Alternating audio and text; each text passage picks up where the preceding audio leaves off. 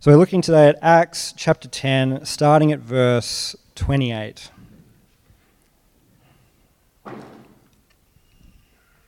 Acts 10, 28. And he said to them, You yourselves know how unlawful it is for a Jew to associate with or to visit anyone of another nation. But God has shown me that I should not call any person common or unclean. So when I was sent for, I came without objection. I asked then why you sent me. And Cornelius said, Four days ago, about this hour, I was praying in my house at the ninth hour. And behold, a man stood before me in bright clothing and said, Cornelius, your prayer has been heard, and your alms have been remembered before God. Send therefore to Joppa and ask for Simon, who is called Peter. He is lodging in the house of Simon, a tanner by the sea. So I sent for you at once, and you have been kind enough to come. Now, therefore, we are all here in the presence of God to hear all that you have been commanded by the Lord.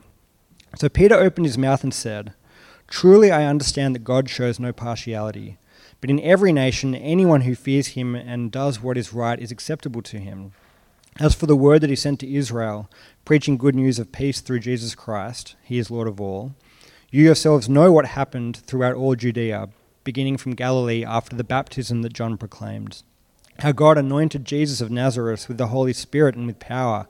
He went about doing good and healing all who were oppressed by the devil, for God was with him. And we are witnesses of all that he did both in the country of the Jews and in Jerusalem. They put him to death by hanging him on a tree. But God raised him on the third day and made him to appear, not to all the people, but to us who had been chosen by God as witnesses, who ate and drank with him after he rose from the dead. And he commanded us to preach to the people and to testify that he is the one appointed by God to be judge of living and the dead. To him all the prophets bear witness that everyone who believes in him receives forgiveness of sins through his name.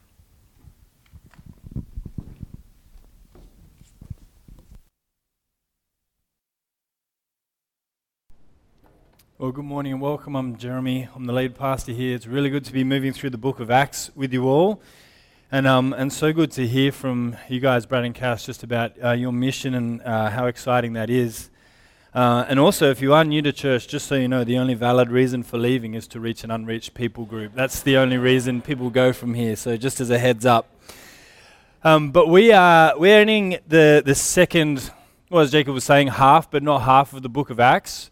But the reason you could call it kind of like a halfway point is that the passage that we're in today is a hinge point in the book of Acts that up until now, the gospel has been largely centrally located around a place called Jerusalem and in and around those areas, and it started to break into different people groups. But here's the turning point where, for the first time, it goes to non Jewish people, what they call Gentiles, in the book of Acts. And from here on, the Word of God, the gospel, the message about Jesus is going to continue to break new boundaries and grounds and explode all through the Roman Empire. And the reason this matters, and the reason we're doing this on Halfway Sunday, is to just realign our lives with God's Word and the calling that if you know Jesus and if you know the gospel, that you yourself are a missionary. I started the year with this illustration earlier in our series, right in, at the beginning of February, of a missionary who wanted to reach unreached people, who had actually, in fact, sold up everything to go overseas to reach an unreached people group. And because he was going as a vocational missionary to a closed country, the only way he could get into that country was to have some kind of business that he was operating, to have a working visa that he was on.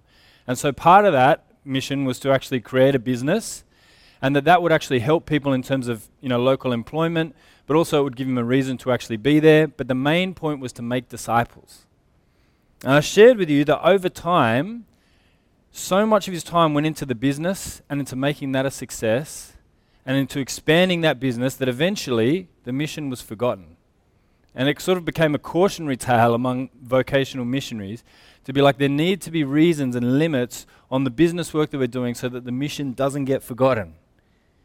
Now, why do I tell that illustration again? Is it because I've run out of opening illustrations? It's going to be a long next decade if that's the case.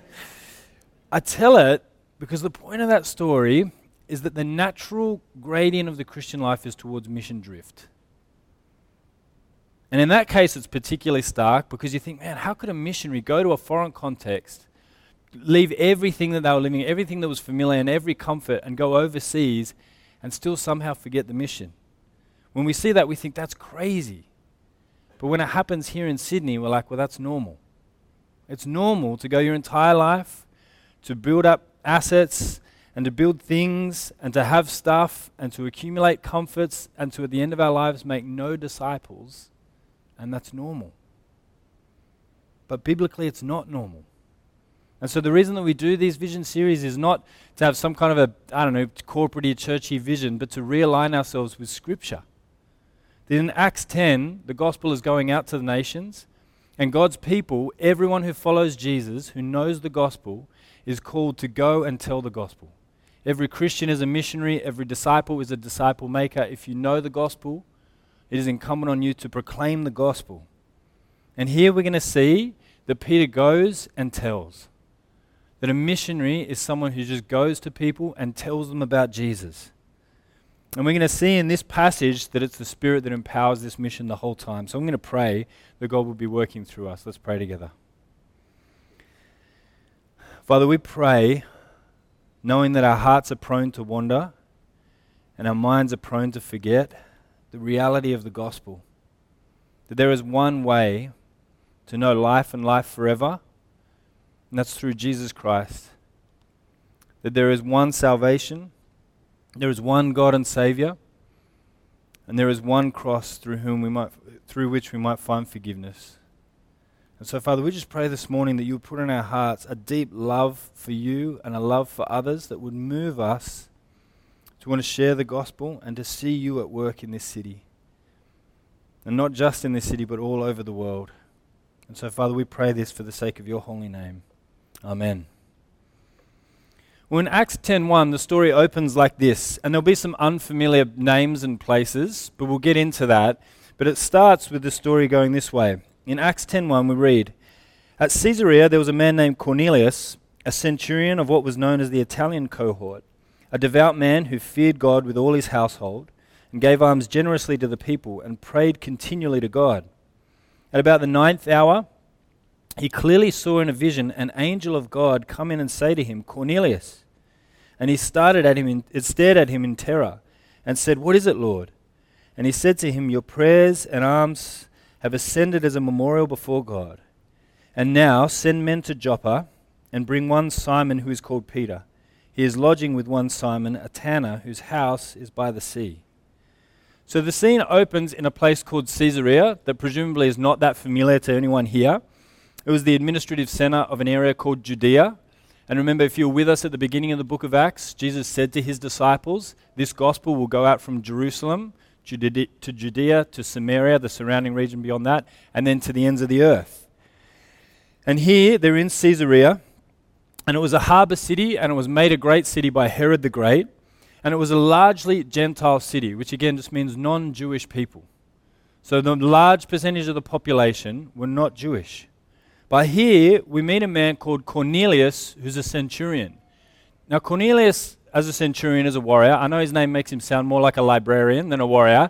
But as a centurion, he was in charge of a hundred soldiers. And we're told here he was part of the Italian cohort. So a hundred soldiers was, was one century of them. That's the kind of the correlation. Then they'd be a part of a cohort of 600, which was a part of a legion of 6,000. So this is kind of how the Roman army was organized. And we're told here that he's a centurion, which means his rank wasn't super high. It's kind of like a modern day NCO, a non commissioned officer, so kind of like a sergeant type rank. So it wasn't all the way at the top, but he had some power and authority. And here, we're told that he was a God-fearer. That is, he was praying to God. Now, that means something very specific here. It wasn't just that he was praying sincerely to his own God or that God was respecting the fact that he was being very sincere within his own religion. That's not the case. What this means in the book of Acts is that he knew of the God of the Bible, but he hadn't converted to Judaism. That is, he didn't follow a lot of the traditions and practices, but he worshipped the God of the Bible, the true God. And we're told that he was a devout man, he and all his household. And Luke in this passage calls him a prayer warrior. And he says at the ninth hour, he is praying. So that's about 3 p.m. on our clocks. He's praying, and an angel of the Lord appears before him and addresses him. And even as a centurion, who had seen potentially war or at the very least violence, someone who was trained as, a, as an army officer, he in this moment is terrified when confronted by an angel of the Lord. We're told that he's frightened. He stares at him in horror. And the angel addresses him and says to him, Look, your, your prayers and the way that you've been serving God by giving alms to the poor have been answered. And he tells him to go and find this Simon who is Peter, who's with another Simon. So you have to be very specific because there's a lot of Simons, there's a lot of Corneliuses. But here he says, go and find him very specifically in this place at this time. And so he's told that, this, that Peter's in Joppa. And so, because he has charge of people under him, he sends them out to Joppa. And the distance between Caesarea and Joppa is about 50 kilometers. So, kind of sort of from here to Gosford, or for something a bit more tangible, from here to the nearest Red Rooster. There's one in Ashfield, actually. But then beyond that, it's another 50 Ks. But he sends the men out, which is maybe two to three days' journey, to go and see him. And then we pick up the story on the other side of this story as God is bringing these two groups of people together and these two men in particular together. We pick up the story on the other side with Peter. Come with me to Acts 10 9 to 16. It says, The next day, as they were on their journey and approaching the city, Peter went up on the housetop about the sixth hour to pray. So remember, this all started the day before at 3 p.m. So you can imagine that Cornelius was praying at 3 p.m. on a Monday. Now we're fast forwarding to Tuesday in the middle of the day. And Peter's going up to pray. And he became hungry and wanted something to eat, but while they were preparing it, he fell into a trance and saw the heavens open up and something like a great sheet descending, being let down by its four corners upon the earth. In it were all kinds of animals and reptiles and birds of the air. And there a voice came to him Rise, Peter, kill and eat. But Peter said, By no means, Lord, for I have never eaten anything that is common or unclean. And the voice came to him a second time What God has made clean, do not call common. This happened three times. So the same thing, three times. And the thing was taken up at once to heaven. So as a soldier and his servants are sort of making their way over to Joppa, where Peter is. So, as the people that Cornelius has sent over are making their way, at that time, while that's happening, Peter sees this vision. A sheet comes down, and it's got all birds, animals, all reptiles, all different types. And God speaks and says to Peter, Rise, Peter, and eat. And Peter says, I've never eaten this stuff. And the voice says, Well, God has made clean, do not, make, do not call common. What's happening here? Why is Peter so averse to eating these animals? Is it because he's vegan? No. We know that because he would have told us several times by now. Thank you. It's an easy one to score points off. He, he hasn't eaten any of these things because he's held to the traditions in the scriptures. They had rules about what they were allowed to eat and not eat. In fact, they had more than just things about what they would eat. There were all kinds of customs and traditions that God had set for his people to set them apart from the nations around them. See, in the Old Testament, before Jesus, God's people were to be distinct, holy, set apart. And the mission at that point was that as Israel lived under the good lordship of God, that they would live differently to the nations around them that they would do justice differently, that they do their culture differently, the way they ate and dressed, everything would be to distinguish them from the nations that were around them. And the plan was that over time, as they lived faithfully to God, the nations would come to them. And we see this in the Old Testament. The nations start to come to them and see, wow, everything here is so different. The way you live is so different. There must be a God in heaven who is to be worshipped. But here in the New Testament, the mission shifts when Jesus arrives, instead of drawing all the nations to Israel, he's going to send them out. And Jesus prophesied about what was happening here with Peter during his earthly ministry. Come with me to Mark chapter 7, 15 to 21. He says here, There is nothing outside a person that by going into him can defile him, but the things that come out of a person are what defile him. And when he had entered the house and left the people, his disciples asked him about the parable. And he said to them, then are you also without understanding? Do you not see that whatever goes into a person from the outside cannot defile him, since it enters not his heart, but his stomach, and is expelled? And thus he declared all foods clean. And he said, What comes out of a person is what defiles him. From within, out of the heart, come evil thoughts, sexual immorality, theft, murder, adultery, coveting, wickedness, deceit, sensuality, envy, slander, pride, foolishness. All these evil things come from within, and they defile a person. Jesus says it's actually out of the heart that sin comes. And so here, he's not saying, stop press, you've been doing it all wrong. No, he's just saying, look, the whole time, sin was really a matter of the heart. These things that the, the God's people were called to do were meant to set them apart from the people around them and to draw the nations to them. But now Jesus is about to send his people out. Instead of the nations coming to them, they're going to go to the nations. And when he finishes in the Gospel of Matthew, he finishes with a great commission and says, Go therefore to all the nations, make disciples of them, baptize them, teach them everything that I've taught you. This is how the mission shifts. And so, this is why Peter is being sent to this Gentile household. And while he's having this vision, at the end of it, he's not, still not quite sure what's going on. But the messages from Cornelius eventually arrive, and Peter goes with them to Cornelius' house in, in, in uh, Caesarea. And we're going to pick up the story from when he arrives there. Look what it says in Acts 10 27 to 45. And as he talked with him, he went in and found many persons gathered. And he said to them, This is Peter talking, You yourselves know how unlawful it is for a Jew to associate with or to visit anyone of another nation. But God has shown me that I should not call any person common or unclean. So when I was sent for, I came without objection. So Peter opened his mouth and said, Truly I understand that God shows no partiality, but in every nation, anyone who fears him and does what is right is acceptable to him. As for the word that he sent to Israel, preaching the good news of peace throughout through Jesus Christ, he is Lord of all. You yourselves know what happened throughout all Judea, beginning from Galilee after the baptism that John proclaimed, how God anointed Jesus of Nazareth with the Holy Spirit and with power, and he went about doing good and healing all who were oppressed by the devil, for God was with him.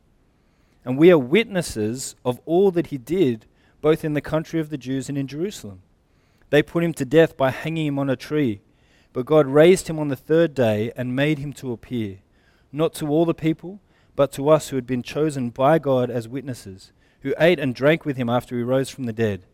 And he commanded us to preach to the people and to testify that he is the one appointed by God to be the judge of the living and the dead.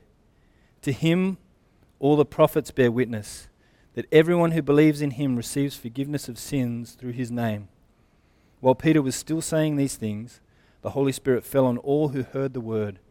And the believers from among the circumcised who had come with Peter were amazed because the gift of the Holy Spirit was poured out even on the Gentiles. See, Peter now knows that this gospel, though he's heard it before, though Jesus told him many, many times, that this is now going to go out to the nations. To one after another after another. That this message is for all people. He says it there. He says, You yourselves know how unlawful it is for a Jew to associate or visit anyone of another nation. But God has shown me that I should not call any person common or unclean. So when I sent for when I was sent for, I came without objection. Here, the cultural boundaries between Israel and the nations around them are being broken down as the gospel goes out to the nations. And Peter says, That's why I came. God had made it clear to me that this was the case. Because previous to this, it would have been unlawful for him to even associate with them. And now he's entering their house, proclaiming the gospel to them, and as witness to the fact that the salvation has reached these people, the Holy Spirit falls upon them, and they too worship the same God. The gospel is going out to these nations. The cultural barriers that were stuck between them have now been broken down, that the gospel may go over all cultural barriers. And because of this, God's people are called to go to go to the nations and reach those cultures where they are. Because things like language and styles of culture or eating are no longer a barrier. Hudson Taylor was a missionary to, to China around the turn of the 20th century. And one of the things that seemed at the time radical about the way he went about mission was that he fully adopted, in terms of outward appearance, the culture that he was going to. For the part of China that he went to, he learnt the language of the people, he dressed like the people, and he ate like the people. And the reason this was significant is that where he succeeded was where many other missionaries had failed. That many other missionaries at that time believed that before someone, ne- before someone became a Christian, they needed to be quote unquote civilized. And for British missionaries at the time, what that meant was they needed to learn English, they needed to dress like British people, and they needed to learn the culture. That all of this had to happen before someone could receive the gospel and then respond in faith. But many of the missionaries, like Hudson Taylor and others like him, knew that these cultural barriers were just part of their culture. They weren't fused to the gospel in any way. That he was free to go and to dress as they dress, to speak as they speak, and to reach them with the gospel. Now, this didn't mean that you adopt everything that a culture does. And in fact, when we get to Acts chapter 15, we're going to see some of the things that, that this kind of presses up against as the gospel reaches different cultures. That there are some things that are a matter of false worship or sin that Christians aren't allowed to participate in. You can't be in every way like the culture you're going to reach. But here we see there is a radical breaking down of cultural boundaries. And it's for this reason that Christianity, like no other major world religion, has been the one to cross more language and cultural barriers than any other and that the center of Christianity has shifted multiple times over history. Whereas for all of the other major world religions, their center from the start has remained their center until today. The gospel goes out to the nations. And God goes to great lengths to show Peter that this is what he desires. That's why he shows him this vision and then does it three times. He goes to great lengths to say that, look, no matter what your race, background, ethnicity, culture, whatever, all people now have access to God through the gospel. The gospel is for all nations and all people. And so now God's people are called to go and tell the gospel that they may hear and repent, that people may receive forgiveness of sins, that they may be made new, that they might be adopted into God's family. See, the gospel is for everyone, and we, as followers of Christ, are called to go and tell all people. But see, for Peter in this passage, it was obvious where it was that he was called to go and who it was that he was called to tell. This is a very specific, this is, if God were to micromanage the global mission, it would take a long time having these corresponding visions, go to this guy's house, tell these people, so on and so forth. But here it's very specific for Peter. The question is if you are here and a follower of Jesus today, what does it mean for you to go? If you're a believer in Jesus, if you know the gospel, you are a missionary and you're called to go, what does it look like to go? What does it look like to be a missionary? I reckon for many, even here today, you might even be thinking, gosh, like, I've already got so many things on, and now I've got to add, like, missionary to my portfolio as well. And for one thing, it's worth saying that if we are followers of Christ, if you are a Christian, you are a missionary.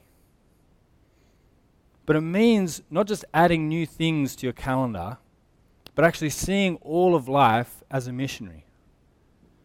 So when you tend to think of a missionary, you do. You think of like the Edwards going overseas and going full time on mission. But it's also the case that many people go into cultures as vo- vocational missionaries. That is, they're working full time, just like you might be, and looking to make disciples in that culture. So, what does it look like to think like a missionary? We can think of it even simply in these kind of four areas. There are four things that we are already doing that, that thinking like a missionary just means rethinking these ideas with that lens. And that's work, eating, recreating, and celebrating. See, how do you think about your work? Is work just a place where you make money? Do you see yourself as a missionary sent to your workplace? In fact, how would it change your perspective on your work to see yourself as a missionary sent into your workplace. To know that when I go there, I'm meant to approach work with a biblical framework, knowing that work is good. I'm called to carry out my work with faithfulness and integrity, but I'm also there to love and to serve people. I'm not there to trample others for my own career prospects. I'm not there just to speak to people who are influential or who could further my career. I go as an emissary of Jesus to love like he loved and this might mean small things. It might mean things like look, every workplace has a struggler, and if you can't think of one, it might be you. But oftentimes there is someone in the workplace that people deliberately or indeliberately avoid because they're either a low status person, that's the person that doesn't further my career, or they make things difficult, or whatever it is. If you're a Christian, that is not the framework to enter the workplace in. but to say everyone here is made in the image of God, and I'm called to love and to serve people. And maybe it means even loving and serving that most difficult person in the workplace.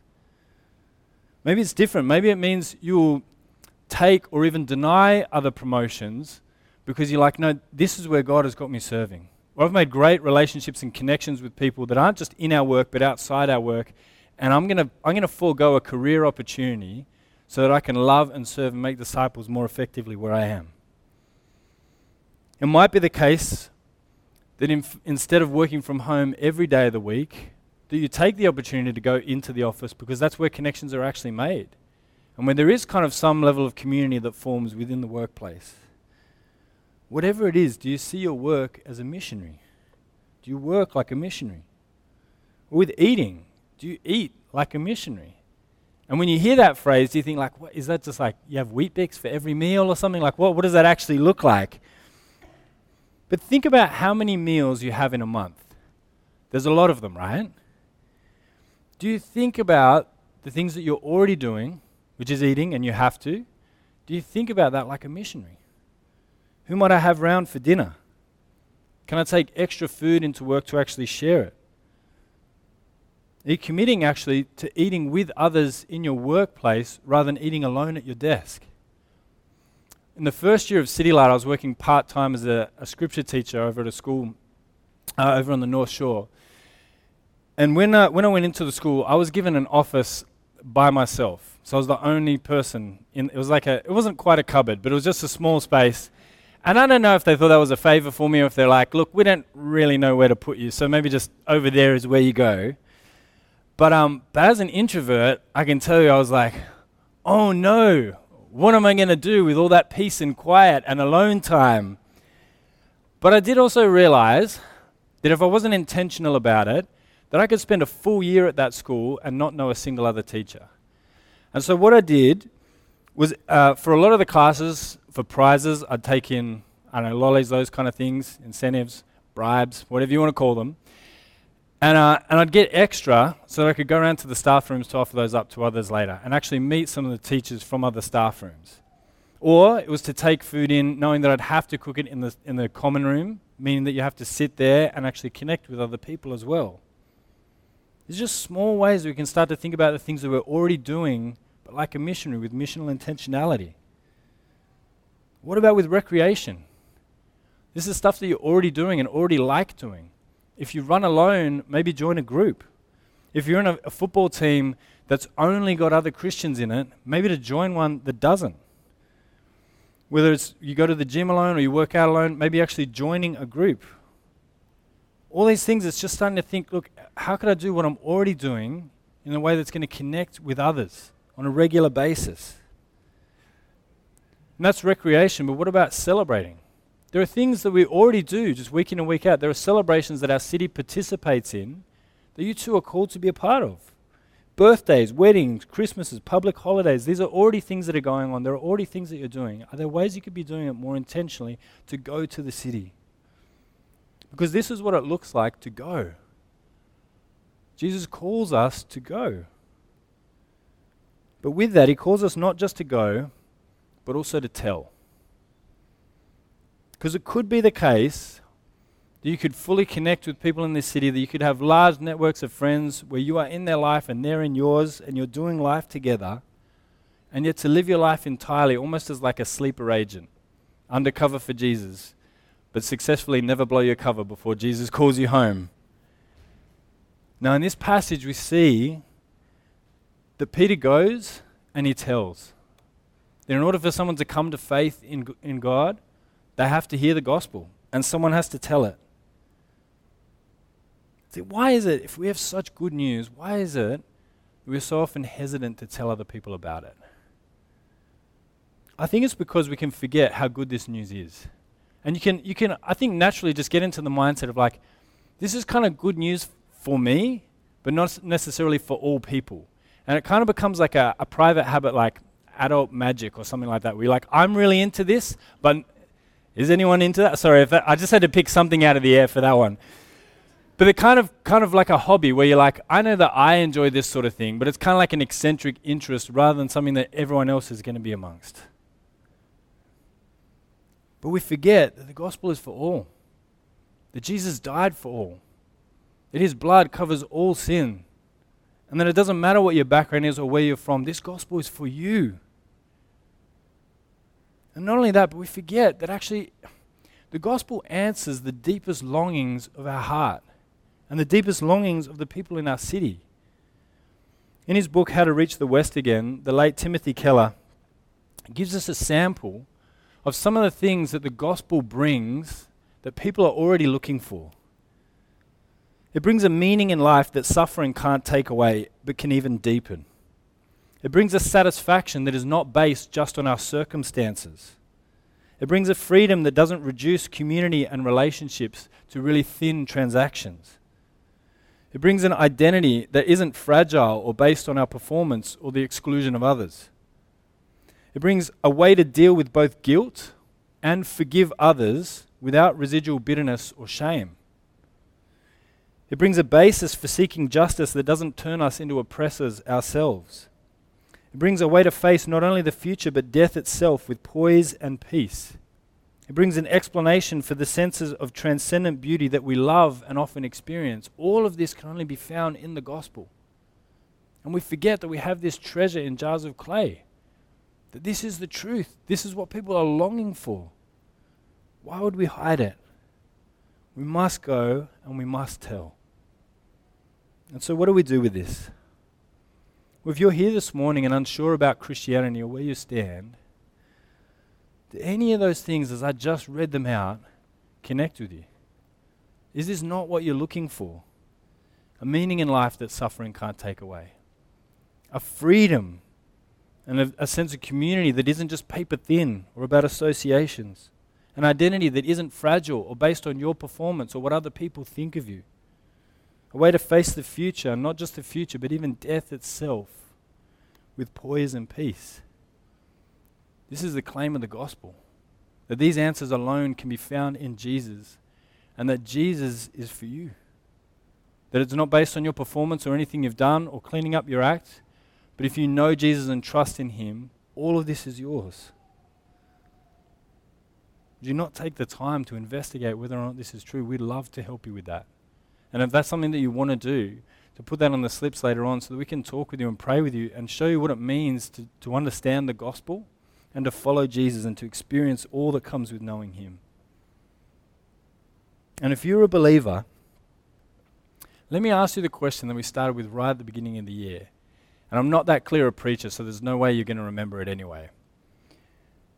But if you've never had a friend or family member come to Christ, what are you planning to do differently this year to see someone come to know Him for the first time? What is it that maybe needs to change? For you, is it the case that maybe you've followed Jesus for a long time? And it's kind of now at the point where you're like, if I'm honest, I don't really have any connections to people who don't share my same faith. That actually, the next step for you actually is to go and to, to meet and to know people who, who don't know Jesus and to actually be in real relationship with them. Or maybe it's the case that you're like, actually, I do. I'm really connected, but at the moment, I mean, most people don't even know that I'm a Christian, let alone have heard the gospel. That actually, maybe it's a matter of that I actually need to tell some others. And if that's the case, can I put to you this that over this term, you might, with the small group that you're connected here, pray that this would be the term that you share the gospel with someone else. In a couple of months' time, we have a series called More to Life coming up. And so that begins in October, middle of October, which is a fair way away. So it gives us a fair amount of time between now and then. And that series is just answering three questions over three weeks Is there more to life than a good time? Is there more to life than wealth? And is there more to life than finding the one? And these are questions that people are already asking in our city, and we know it. And it's a chance to hear the gospel, and off the back of that will be our second Alpha of the year. Now, this first Alpha that we've just had has been so much fun to do. And most of the people who actually were a part of that Alpha have continued on to Christianity Explored, which is looking into the Gospel of Mark. And it's been such an encouragement to see people diving deeper into the questions of the gospel and to faith. But our hope is that our next Alpha will be the biggest one yet. And the reason for that is we ran this one in, at the beginning of winter. That is not prime. T- Monday, cold Monday night is not the prime time to be like, I'm already not that sure if I want to be checking out this gospel thing anyway. But you know, anyway, it's not it's not the best time to do it. And yet, we've seen God work through it powerfully. And so we'd love to see our next one just pack out the building up there. And we want to do that not just because we want packed buildings, because that means people investigating faith for themselves. And in order for that to happen, it would mean us as a church community going and telling others and sharing our lives and faith with them in order to see them become curious about this gospel that saves lives. And so, my prayer is that we'll be a people who have a conviction that if we know the gospel, that we too are called as missionaries. And to know that just like Peter, that there are Corneliuses out there you probably won't meet an actual Cornelius, maybe, but Cornelius is out there who are waiting to hear the gospel. People are longing for deep answers to deep questions, who want to hear real answers. Let me finish with this story that Hudson Taylor shares in his autobiography, the missionary I mentioned earlier. He says this On one occasion, I was preaching the good news of salvation through the finished work of Christ when a middle aged man stood up and testified before his assembled countrymen to his faith in the power of the gospel. And he's quoting him now. I have long sought for the truth, he said earnestly, as my father did before me, but I have never found it. I have traveled far and near, but without obtaining it. I have found no rest in Confucianism or Buddhism or Taoism, but I do find rest in what I have heard here tonight. Henceforth, I am a believer in Jesus. This man was one of the leading officers of a sect of Reformed Buddhists in Ningpo. A short time after his confession of faith in the Saviour, there was a meeting of the sect over which he had formerly presided. I accompanied him to that meeting there, and, and sorry, to that meeting, and there, to his former peers, he testified of the peace that he had found in believing. Soon after, one of his former companions was converted and baptized. Both are now asleep in Jesus. A few nights after his conversion, he asked how long this gospel had been known in England. And he was told that we had known it for some hundreds of years. What? he said, amazed. Is it possible that for hundreds of years you have had the knowledge of these glad tidings in your possession, and have yet only now come to preach it to us? My father sought after the truth for more than 20 years and died without finding it. Why did you not come sooner? You may not find yourself on the other side of the world preaching the gospel, but you may. But how many of our friends and family might say to us, How long have you known this gospel? When we encourage one another to trust in Christ, that there are many waiting to hear this gospel. And then we might be bold in proclaiming it, knowing that there is no other name by which people may be saved. Let's pray.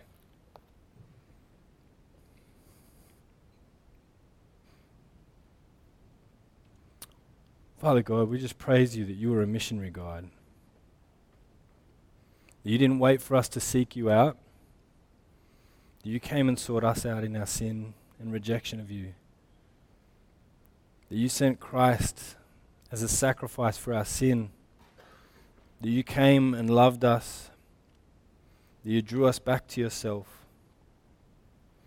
And that you have done everything necessary to take away our sin, to renew us and restore us into your your family.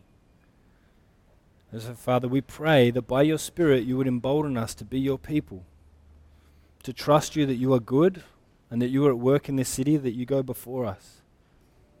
We pray that as some go out from our family to reach people across the world, we would be supporting and upholding them.